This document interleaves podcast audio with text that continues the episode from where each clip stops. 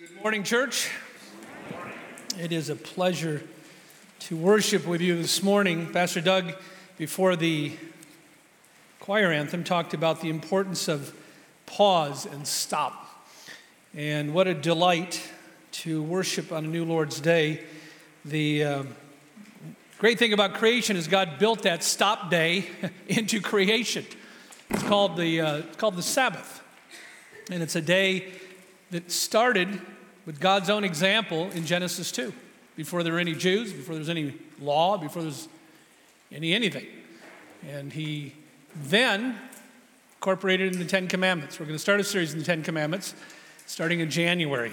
But it's the only commandment that begins, the fourth commandment, with remember the Sabbath day to keep it holy. And it's a, such a gift, it's also a command how much we need to cease and to stop. And there's a marvelous promise about when we obey this command in Isaiah 58 that I love. I turn to this every so often for myself, for us.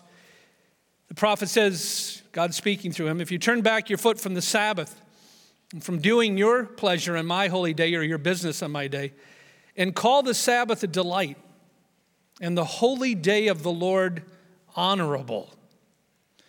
And if you honor it, not doing what you want or seeking your own pleasure or talking idly, then notice the promise.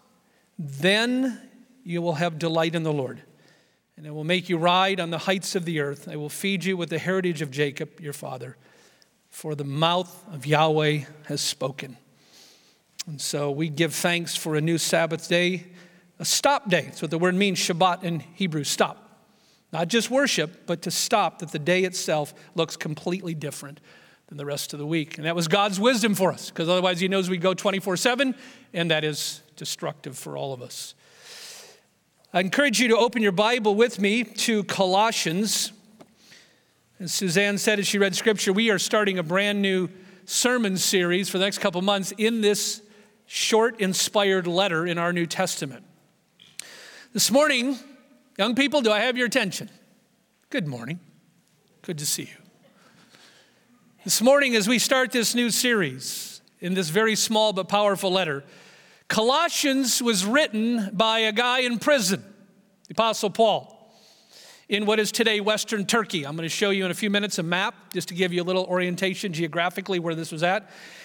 You need to know a couple things about this church. It was young, meaning less than four or five years old. It was a, it was a newer church. Paul did not plant this church. We'll see that he never probably visited it. And from everything we can tell, all the clues in this letter, this is a vibrant congregation. It is a faithful congregation, much like I view our congregation here. Becky and I have said many times among ourselves or when we're asked about our church, whether here or overseas or somewhere, tell us about your church. One of the first things out of our mouths is this is the most vibrant church and the healthiest congregation we have ever been in. And I think Paul had those same kind of feelings as he was describing this church. But there was a problem. Kids, there was a problem with this healthy, vibrant, faithful congregation. Even though it was young and had a track record of being faithful, here's the problem there was a false gospel that was beginning to make inroads into this church. In what was an otherwise faithful congregation, a false gospel was knocking at the door and wanting to get in. And as such, Paul's theme, as you've, if you've been seeing our trailer for this, is the supremacy of Christ. Now, what's supremacy mean? It sounds like a big fancy theological term.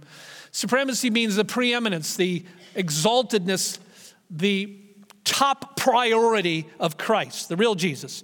In other words, this letter from the Apostle Paul is very urgent. This should not be read casually. This is an urgent letter. And it's a reminder that churches, all churches, can easily get off track. Our church and any church can very easily get off track and fall captive to a false gospel and to false teaching. It never comes announcing itself as false gospel, false teaching. He doesn't wear a black hat and a dark coat and look ominous when you hear the ominous music in a movie where it's obvious, oh, here's the bad guy because he's ugly and he's got, uh, you know, black hat on and the music changes. False gospels come across looking benevolent and winsome and charming and, and, and they sound compelling. And yet, this is a reminder it's very easy to get off track. This has happened often in, through church history, frequently happens in church history. The churches get off track with false teaching and false Jesuses, counterfeit Jesuses. Let me give you two of the most common counterfeit Jesuses right now in American culture that are making inroads into churches. One is the counterfeit Jesus of the prosperity gospel. The Jesus came to make you healthy, wealthy, and rich. That's it. That is a false Jesus. That is not the real Jesus of the Bible. And the other counterfeit Jesus is making huge inroads into a number of denominations is the counterfeit Jesus who was some kind of an LGBTQ revolutionary. That has made huge inroads into churches. There are many others, but the bottom line is what Paul warns of in 2 Corinthians 11. Hear this warning, church. He says, Be careful because there is another Jesus and another gospel. What's that mean? There are counterfeit Jesuses and counterfeit gospels wandering around, seeking whom they may devour, because the one behind them is the spirit of the devil, not of God. So just because someone comes to your door and says, I want to talk to you about Jesus, just because someone writes a book and says, This is about Jesus, doesn't mean it's the Jesus of the Bible. Your first question should always be, uh, Excuse me, which Jesus is it you are promoting? That always throws them for a loop. Is it the Jesus of the Bible, or the Jesus of the Mormons, or the Jesus of the Jehovah's Witnesses, or the Jesus of the LBGT revolutionaries, or the Jesus of the prosperity preachers? There's all kinds of Jesuses running around, and that's what Paul is dealing with here. They were falling captive to a false gospel and a counterfeit Jesus. And let us be clear here's the danger of a false gospel it will cause sinners to miss salvation, it will cause sinners to miss heaven, and it will cause sinners cause sinners to end up facing God's judgment, which is why Jesus issued some of the most haunting words in anything he ever preached. In, of all places, the Sermon on the Mount. Historically, even liberals love the Sermon on the Mount. And yet they forget things like this when Jesus said, Remember, one day, not everyone who stands in front of me and says, Lord, Lord, will enter the kingdom of heaven because there are counterfeit disciples. And that is what this book is about. So, this letter has strong doses of encouragement, huge doses of encouragement, and huge doses of warning. This is a wonderful letter right now. We just finished a series on popular deceptions of our age. Very, the, the, very things that Paul's dealing with in this kind of a letter, false deceptions. And now we're switching to a letter that spends the next couple months on exalting Christ and being reminded who the real Jesus is. And so there's a lot of encouragement and warning here. We're going to dive into the first 14 verses, quite literally. We're also going to look at a couple broader themes, but most of all, we're going to dive into the first 14 verses, and we'll see three things if you have your outline there, your sermon outline. One, first two verses, there's a greetings to the church. Secondly, there's thanksgiving for the church, quite a prayer that he offers up. And then thirdly, he's going to pray for the church. So, first of all, let's dive in with a greeting. I want to spend a few minutes here and give a couple background facts, and we'll use a map here in just a second. Let's notice Paul's greeting. And in ancient letters, you typically put your name up front. Sometimes you put it at the end, but typically you started with your name. Paul, an apostle of Christ Jesus by the will of God. And Timothy, our brother, to the saints and faithful brothers in Christ. We'll come back to that. In Christ at Colossae. And then a line that appears in every one of Paul's 13 letters in the New Testament grace and peace to you, or grace to you and peace to you from God our Father. Let me give you a couple quick facts about Colossae. Young people, this will help you get a little better grasp on what's going on here. Colossae was a small city about 100 miles east of Ephesus in what is modern day western Turkey. Let me put up on the screen, just you'll see three little balloons there. Just to give you kind of an orientation, that's Greece, this is Turkey, Crete down on the bottom. Uh, the first balloon there over to the left, that's the island of Patmos, just to give some perspective. It's a beautiful horse-shaped, horseshoe-shaped island out in the Aegean Sea. And uh, Becky and I have been there a couple times. That's where John wrote the book of Revelation, or was, or was given to him. I could handle being exiled there for a couple of days. That's a, it's a beautiful Greek island. And then Ephesus inland, actually, it wasn't inland originally, it was on the coast. It's been silted in over the years. but today, one of the largest archaeological digs in the world. Ephesus is spectacular to go to, a city of somewhere between two, 300,000 people in its day. It was massive, and only about 10% of it's been excavated at this point. And then off to the right, about 100 miles or so, is Colossae. In Colossae was nestled right up against Hierapolis and Laodicea. If you know about, if you know your book of Revelation, Jesus dictated one of his seven letters to what? The church at Laodicea. In fact, there's, a, uh, there's an admonition at the end of this letter to make sure it's read in the church at Laodicea. It's at the end of this in chapter 4. So that gives you a little bit of perspective. So Paul's writing to a young church, young congregation, probably not real big. It's very faithful. It's in what we would call today Western Turkey, which was a very pagan, demonic area at the time. That's the quick take. As far as we know, Paul did not start this church, and as far as we can tell, he never visited this church. And more to the point, Paul wrote this letter while sitting in jail, while sitting in prison. I want you to turn to chapter 4 for a second. We'll get a couple clear indications of this. This isn't even speculation, this is clear. Paul wrote 13 letters in our New Testament. They're arranged from longest to shortest. And we know those four letters are Ephesians, Philippians, Philemon, Colossians. Ephesians, Philippians, Philemon, Colossians. And in chapter 4, he tells us outright he's in jail. Like verse 3. At the same time, pray also for us that God may open us a door for the words to declare the mystery of Christ on account of which I am in prison. Okay, there's the first clue. Chapter 4, verse 10. Aristarchus, there's a good Greek name, my fellow prisoner greets you. Well, there's obvious clue. And then the last verse, I, Paul. So Paul typically dictated his letters through a, a, some kind of a secretary or scribe, or we call him amanuensis. And then sometimes he would sign it at the end uh, uh, to just give validity. So here he's probably signing the actual document, the original manuscript. I, Paul, greet, write this greeting in my own hand. Remember my chains. So here it's very clear he's writing. And he probably learned about this church, if you go back to chapter 1, verse 7, from a guy named Epaphras. He said, just as you learned it from Epaphras, our fellow servant, we know from the book of Philemon that, that Epaphras was actually in prison with him in Rome when he wrote this. So that's probably how he learned most of his information about this church. All right, with that, let's dive into verses 1 and 2. First of all, very important, I want to note the target audience for this church. It's not merely church attenders, it's not merely the religious, it's not merely those who've been baptized or those who carry around Bibles or sing in choirs. Paul is writing to a very specific group of people. And he says so in verse 2 To the saints and faithful brothers in Christ. In Christ. Paul's target audience is who? True, born again, blood bought sinners who've repented and trusted Christ. They've been born again, they've gone through a supernatural experience, and they've been saved. That's who is the target audience of this. That means he has a target. A true Christian is somebody who has come to a point where they understand they have sinned against a holy God and they ask forgiveness.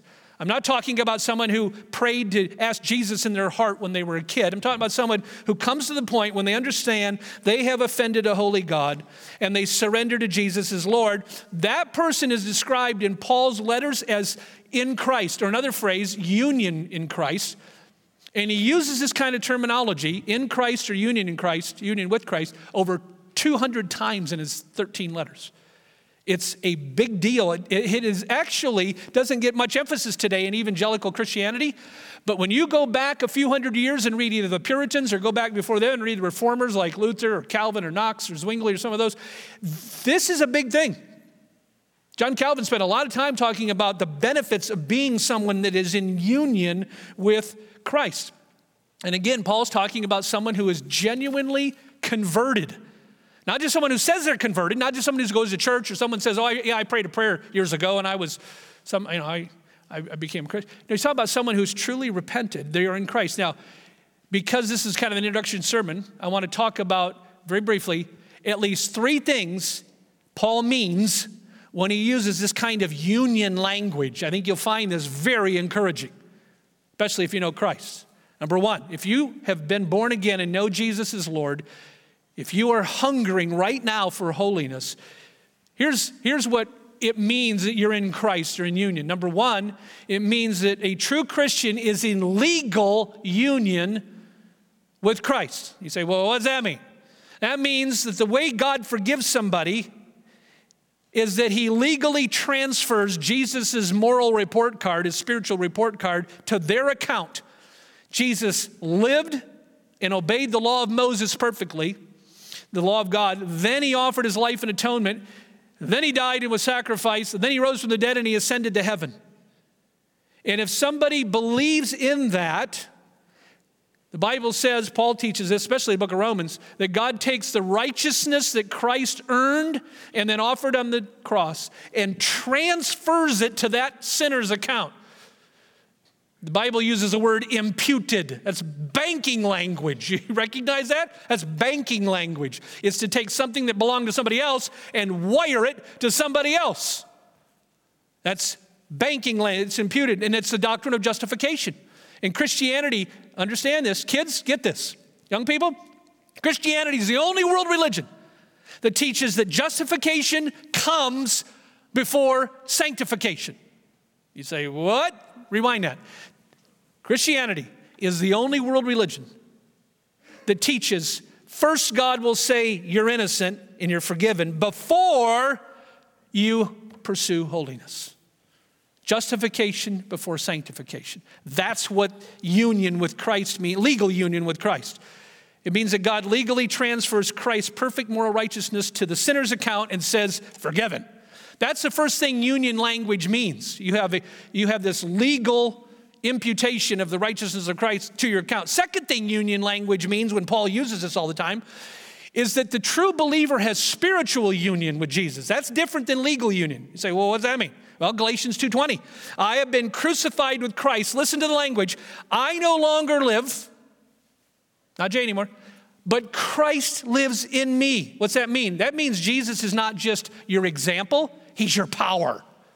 That's what that means.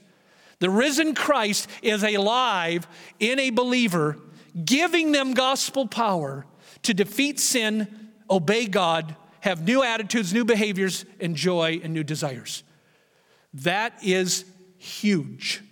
That's different than legal union. That's a, that's a guilt thing, that's a forgiven thing. This second one, this spiritual union, means Christ is alive, actually giving you the power to obey. And the third thing Paul means by union language, this in Christ in you, is adoption into a family. Some of you know the classic by J.I. Packer, uh, Knowing God In fact, my own, my own mom just finished reading it. She's a newer widow, and I asked, I encouraged, I gave her the book. I said, You should read this. And about a week or so ago, she got back to me and she said, I finished the book. I said, What? The Knowing God book. I said, What'd you think? She said, I loved it. She said, He writes with such passion about who God is. Plus, he's an informed theologian and he knows and loves God. I would highly, if you've not read Knowing God, could not encourage you more. But interestingly, in Knowing God, that classic book by J.I. Packer, his longest chapter is on adoption and what it means for a believer to be adopted into God's family. You know what? It actually highlights a word that means so much to young people these days. You know what that word is? Belonging. Belonging. Young people today want to belong before they believe. They want to belong. And in Christ means you have been adopted into a family and have all the rights and privileges. You know, in a Western individualistic culture, that doesn't mean as much to us. When you go into a traditional culture or a tribal culture and you see the emphasis they put on tribal or family solidarity, it's huge. If you are one of the tribe, one of the clan, one of the family, you, that, that's everything for you. That's your identity, that's your protection, that's your comfort, that's your community.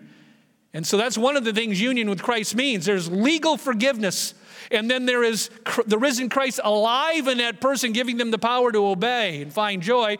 And you are part of the clan, you're part of the family. That is what it means in Christ. That's a lot for two words, but I camp on that because it is a phrase used so often in Paul.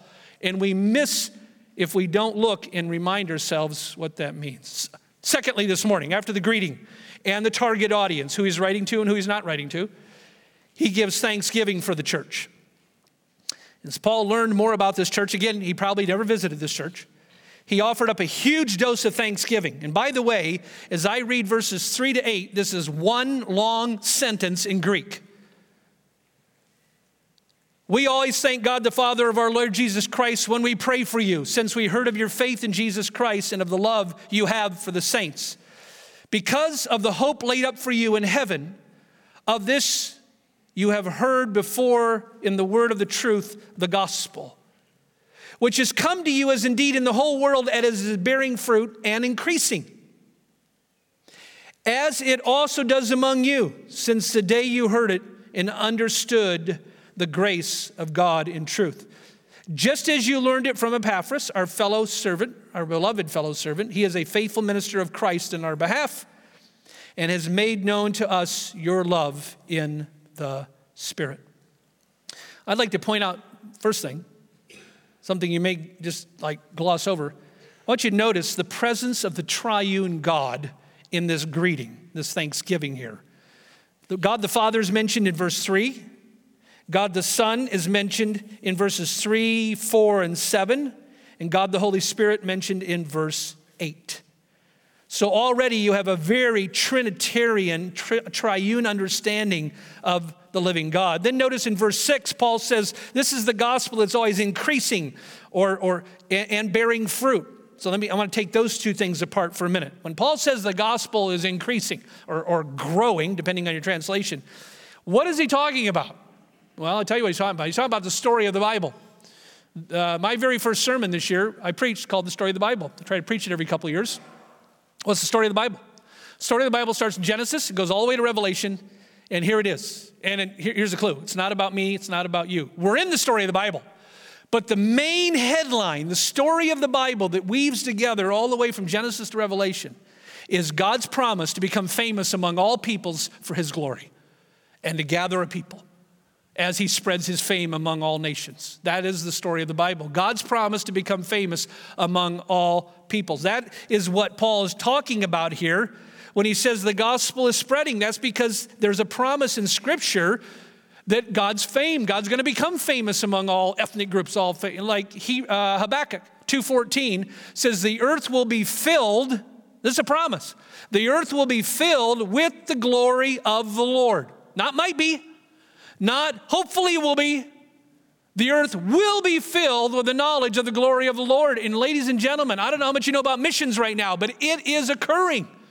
Dr. David Garrison is one of the best Christian researchers when it comes to Islam. Right now, said this recently We are living in the midst of the greatest turning of Muslims to Christ in history. Dr. David Garrison has said more Muslims have come to Christ in the last 100 years than in the previous 1400 years since Muhammad walked earth. That is an example of the gospel growing and spreading. And then the next, I want you to notice a distinction Paul makes here in verses 5 and 6. Again, these are easy things to slip over. You with me? Verses 5 and 6. Look at this. There's a distinction here between the gospel and the fruit of the gospel. You may say, well, what's that? Let me tell you the distinction. The gospel is about who? Jesus. The fruit of the gospel is about us. And Paul makes that distinction. So let me, let me unpack that distinction. In verses 5 and 6, he mentions the gospel, and then he mentions the fruit of the gospel. So, first of all, the gospel, that's about Jesus. What is the gospel? So it's amazing. People come to Bible teaching churches, and when you ask them questions like, What is the gospel? you get all kinds of answers. So let me just through this series regularly repeat and emphasize what is the gospel. Kids and young people, especially, hear this. Hear this, please. What is the gospel? It is not a list of things to do. It is not, oh, go follow the Ten Commandments and maybe you'll get into heaven. I have bad news for you. You probably broke most of them this week. So did I. It's not try this. It's not follow Jesus as a great example. It's not the gospel. That's paganism. The gospel is first and foremost an announcement. That's what it is. It's an announcement of good news. That's what the word means in Greek, evangelion. It's good news. It's a declaration. A declaration of what? The gospel is an announcement. It's in the indicative. That's, if you know your grammar, that means something that's a fact. It's taken place. It's not in the imperative. The gospel's in the indicative. It's an announcement. It's not good advice. It's an announcement that Jesus Christ came and lived and fulfilled the law, died, offered his life as an atoning sacrifice, is Israel's great Messiah, and that he offered his life in atonement for sin and now sits at the right hand after resurrection of the dead. That's the announcement. Then the fruit of the gospel, well, what's that? That's my response to the gospel. Do I believe? Do I surrender? Do I follow or do I reject? There's lots of ways to reject. Some people reject outright. Some people sit in church and reject just by they don't care that much about it. Our response to the good news, our, the command to repent and believe, leads to a transformed life. Paul mentions that in verse 4. Since we have heard of your faith in Christ Jesus and of the love you have for all saints. So, that, in other words, the gospel leads to a life of gospel fruit. That's what he's talking about here. And one of those major evidences, gospel fruit, is love for each other. You ever notice when you're around genuine Christians, there is something different than any other group? There is a genuine love there. And by the way, let me just just to be a little snarky, this is one of the reasons the old saying, this is attributed to St. Francis of Assisi, although there's good evidence it doesn't really go back to him. But there's a saying that is what we would call in Hebrew baloney. That's an ancient Hebrew term that means not right. Here's the old saying just because the gospel leads to being loving doesn't mean that loving others is automatically the same thing as the gospel. It leads to loving, but just being loving or kind doesn't equal the gospel. There's the old, here's the old saying. Preach the go- it says preach the gospel always, and if you know the rest of it, if necessary, use words. That is unbiblical. That's like saying feed the hungry at all times. Oh, and if necessary, use food. I mean, that's as much sense as that makes. True gospeling if I can use that word, there's gospeling, according to the Bible, is both a verbal com- communication of the facts of what happened with Jesus and a loving response towards the people and towards each other so they see that. That's true gospeling. It's both sharing a verbal message and showing love to a lost world. And when you put those together, you have a very powerful combination. It's one of the reasons, by the way, why the gospel exploded all the way across the Mediterranean basin. When you, talk, when you read first cent- or, or, well, if you read, when you read historians from the first few centuries and modern historians have gone back and looked at the evidence. Let me give you an example. Eusebius, bishop of Caesarea, official uh, biographer of Constantine. Eusebius tells us in the third century, he was a third century bishop in Caesarea in Israel. He tells us that by 250 AD, 250 AD, the Christian community in Rome had exploded in size, and they were already supporting over 1,500 destitute people every day. Rome was the largest city in the world at the time. Eusebius goes on to tell us that all over the Mediterranean world, Christians were known for setting up hospitals and orphanages and food programs and helping when pandemics hit. In fact, it was so obvious that this was occurring that the pagan emperor Julian in the fourth century complained about the rapid spread of this crazy cult, Christianity, due to believers' benevolence and charity. So here you have a bishop in Israel saying, Yeah, that's one of the reasons the church exploded.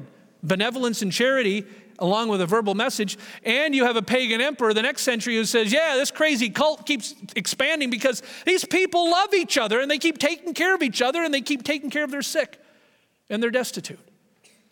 And that is what Paul's talking about here the gospel and the fruit of the gospel, and it's continuing to expand around the world. And now we're ready to understand why Paul was so concerned about this church. His primary concern, I told you, was a false gospel. Chapter 2, we get our only clues about what this false teaching was. There's been a lot of speculation. The, here, here's the problem we don't know exactly what it was because there's no name given to it, but there's hints about what these people believed. So let me show you a couple of the hints. Chapter 2, verse 4.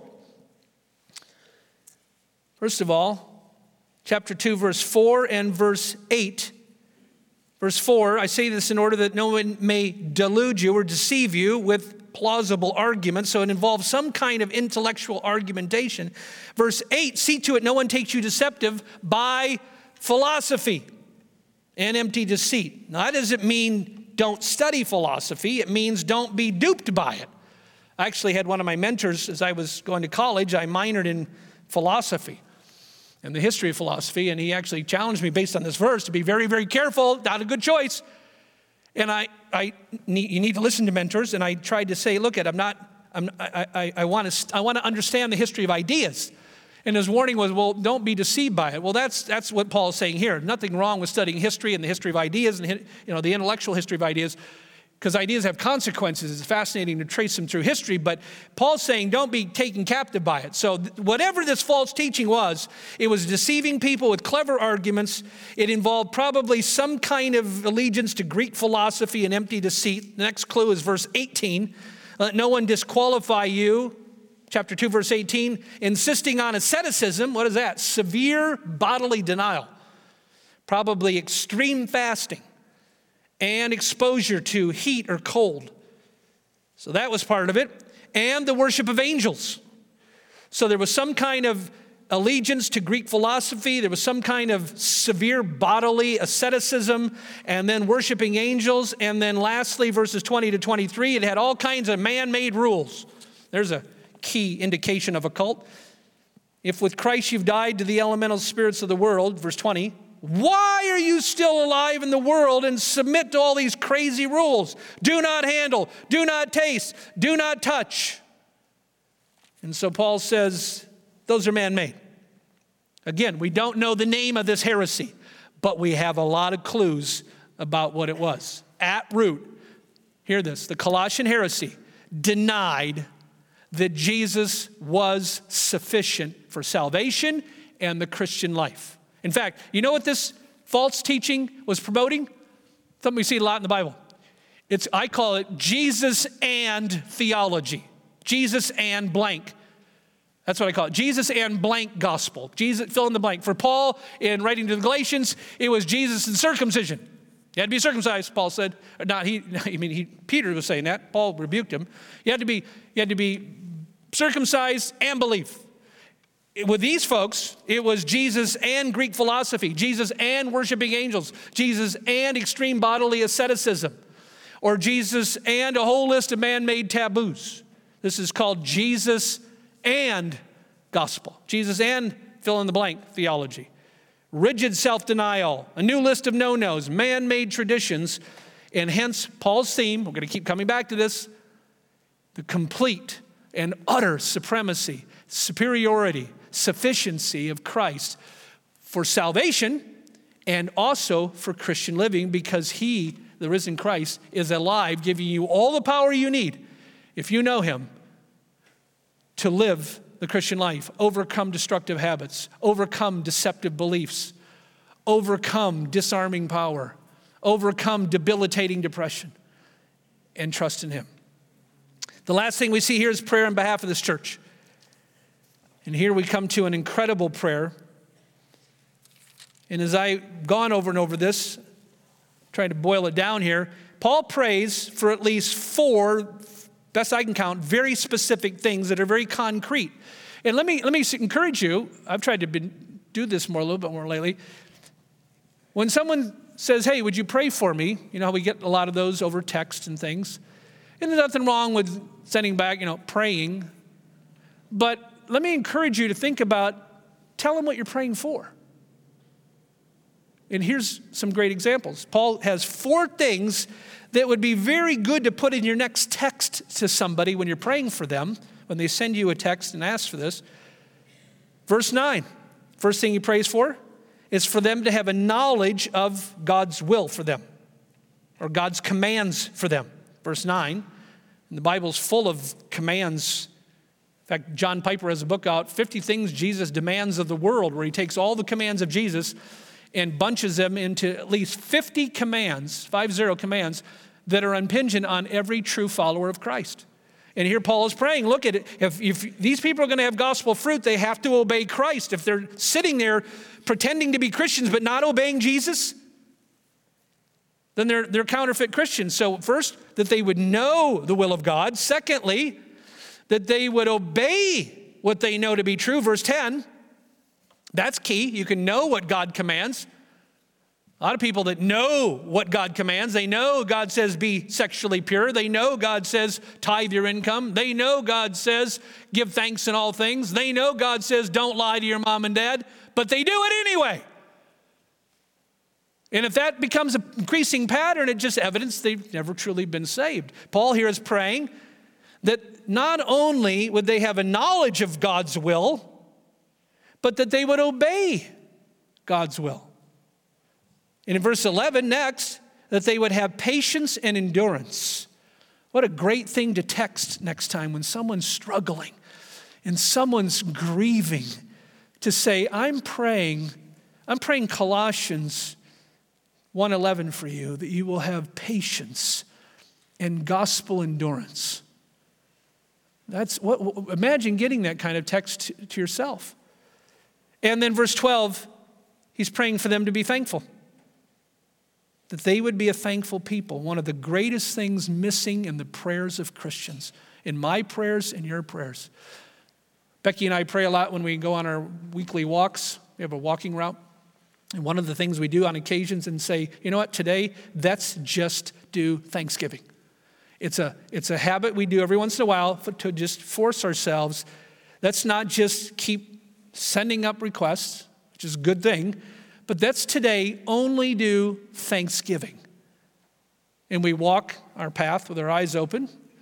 If you walk past this, you probably wouldn't even know we're praying, but we do it. And we're, we're thanking God for things we're seeing, things in our family, things in our church. We're just thanking God for his blessing. Things we see, that bird, that tree, that blessing, that family member we've heard come to Christ, whatever. We just keep thanking him. Thank him for our church and our leaders here.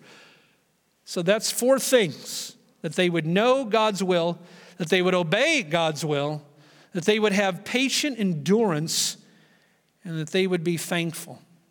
Lastly, would you notice verses 13 and 14? Oh, we come here. Young people, if you want to know what the gospel is, verses 13 and 14 is one of the clearest summaries of the gospel, not only in Paul's writings, in the Bible. Verses 13 and 14. He has delivered us from the domain of darkness. Now, again, who's us? Not religious people, true born again Christians. So if you've trusted Christ as Savior, repented, and gone through spiritual rebirth, if the gospel is growing and producing fruit in you, here's the, here's, here's the reality he has delivered us from the domain of darkness and transferred us, banking language again, to the kingdom of His beloved Son, in whom we have redemption, the forgiveness of sins. This is speaking of every true born again Christian. Remember, what is the gospel? It's not good advice, it's an announcement. It's an announcement of good news. It's in the indicative, it's not in the imperative. It's not a list of things to try to do to get God's favor. The gospel is an announcement of what God has done for his elect of what God has done for those He predestined before the foundation of the world. They have been, what's it say? Rescued from darkness. That's what the world means in biblical theology. It's that realm of Satan, sin, and death. That's what it means for God to love the world. It's not a head count, it's a realm. That's James says, do not, you know, do not love the things of this world. Jesus talked about do not be of this world. Do not embrace the things of the world. It's this dark realm of Satan, sin, and death. Notice the prayer here. We, the, the, the elect are rescued from the world, brought into the kingdom of Jesus, and the result is they're forgiven. And there's nothing the elect did to get this, and there's nothing that God's elect can do to lose this. That's why the gospel is such great news. and incredible news. And that's why grace isn't just interesting and it's not just grace. What is it? It's amazing grace.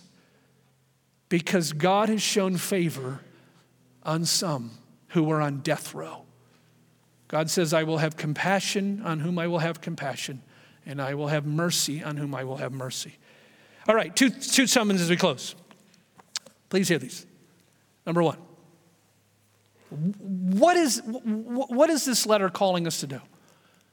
What is this letter calling us to do? Kids, young people, and adults, what is this calling us to do? And I want to suggest two questions coming out of Paul's letter to the Colossians. Number one, are you trusting in the true gospel for salvation?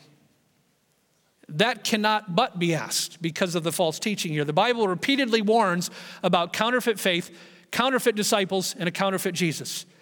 And the sad thing is, how many people sit in the average Bible teaching church and aren't saved? The true gospel is the life, death, and resurrection of Christ and the announcement of that, and that the hope that sinners will then believe and own their sin, turn from their sin, fear God, and believe on the Lord Jesus Christ and be saved. That's the first question. The second question that has to be a piercing question that has to be asked from the book of Colossians. If you claim to be saved, if I claim to be saved, if we claim to be truly born again, is there gospel fruit in your life? Is there gospel fruit in your life? See, the Bible teaches this. Hear this, please. The Bible teaches that a genuine Christian is not just saved from sin, they're saved to holiness. And new desires are embedded in them desires, new attitudes, new behavior. The evidence that someone is born again is not that they prayed a prayer when they were five at VBS. That may be true and it may be how they got saved, but just the fact that somebody prayed a prayer at VBS doesn't mean they're automatically a Christian.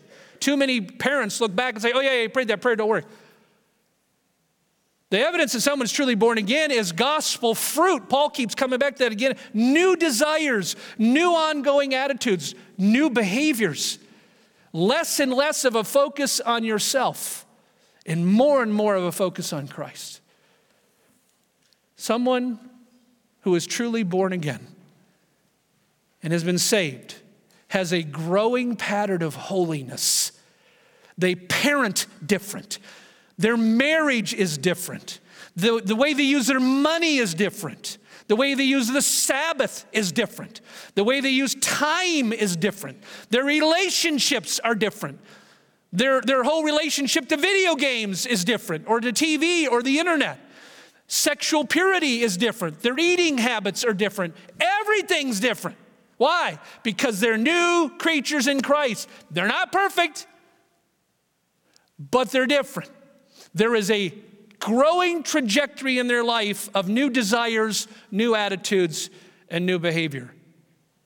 Friends, that reason that so many people sit in Bible teaching churches and look no different than the world is because they're not really saved. They're counterfeit Christians who've, been trans- who have not been transformed by the gospel. I close with a very encouraging, very quick story. One of our first years in ministry, one of our very first marriage counseling situations, we'd been in ministry for about three or four years at this point. This young couple who was on the very edge of the church, loosely speaking, came in and wanted marriage counseling. Very hardened couple, both very unsaved, raw, rough language, filled with profanity and hatred. They were hated, hate, hated each other. And, and as we're sitting there, and the husband is in steadfast denial of everything and just ripping into his wife, and she's ripping into him. She suddenly produces these letters that she found in his truck and ends up they're love letters from him to his lover. He still denies them. So they're read out loud in front of him. He still denies them. And then he gets mad at me and he storms out the door. Never saw him again. She stayed behind.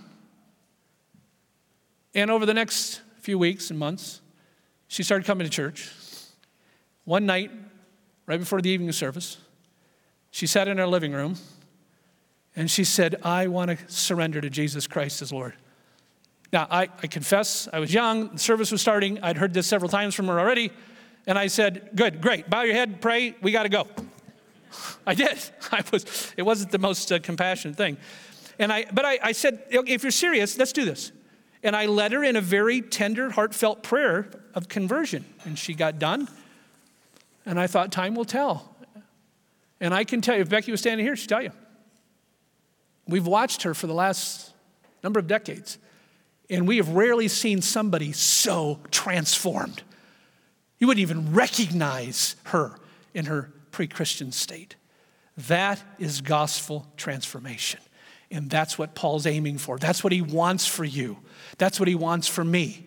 And that's what this letter is about and what it offers to anybody who's ready to get serious about Jesus. Every time we start a new series, we offer some commentaries. They're on the back of your sermon outline. Here they are up on the screen. We try to offer one in each category of popular level, intermediate, and advanced. Popular level, Warren Wiersbe, Be Complete. Great commentary. Wiersbe, can't go wrong, Wiersbe. Second one, in between, intermediate one by Doug Moo. We've given this one to all of our community group leaders. It's very good. Doug Moo teaches at Wheaton Graduate School.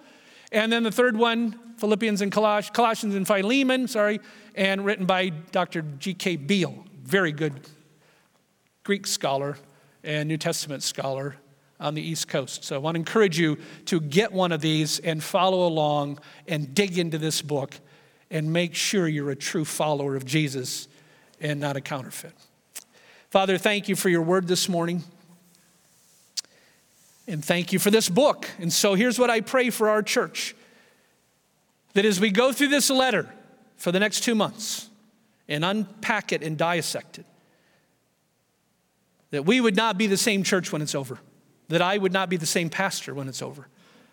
I pray for some who've been sitting here for years, young people, children, or, or adults who have not been saved, that they would be saved. We would see new conversions, new baptisms, and there would be a renewed life in our church. Father, bring renewal as the word of God is preached. May this church and other churches in our area that are committed to the gospel have a new freshness and sense of supremacy of Christ in their midst. In his name, amen.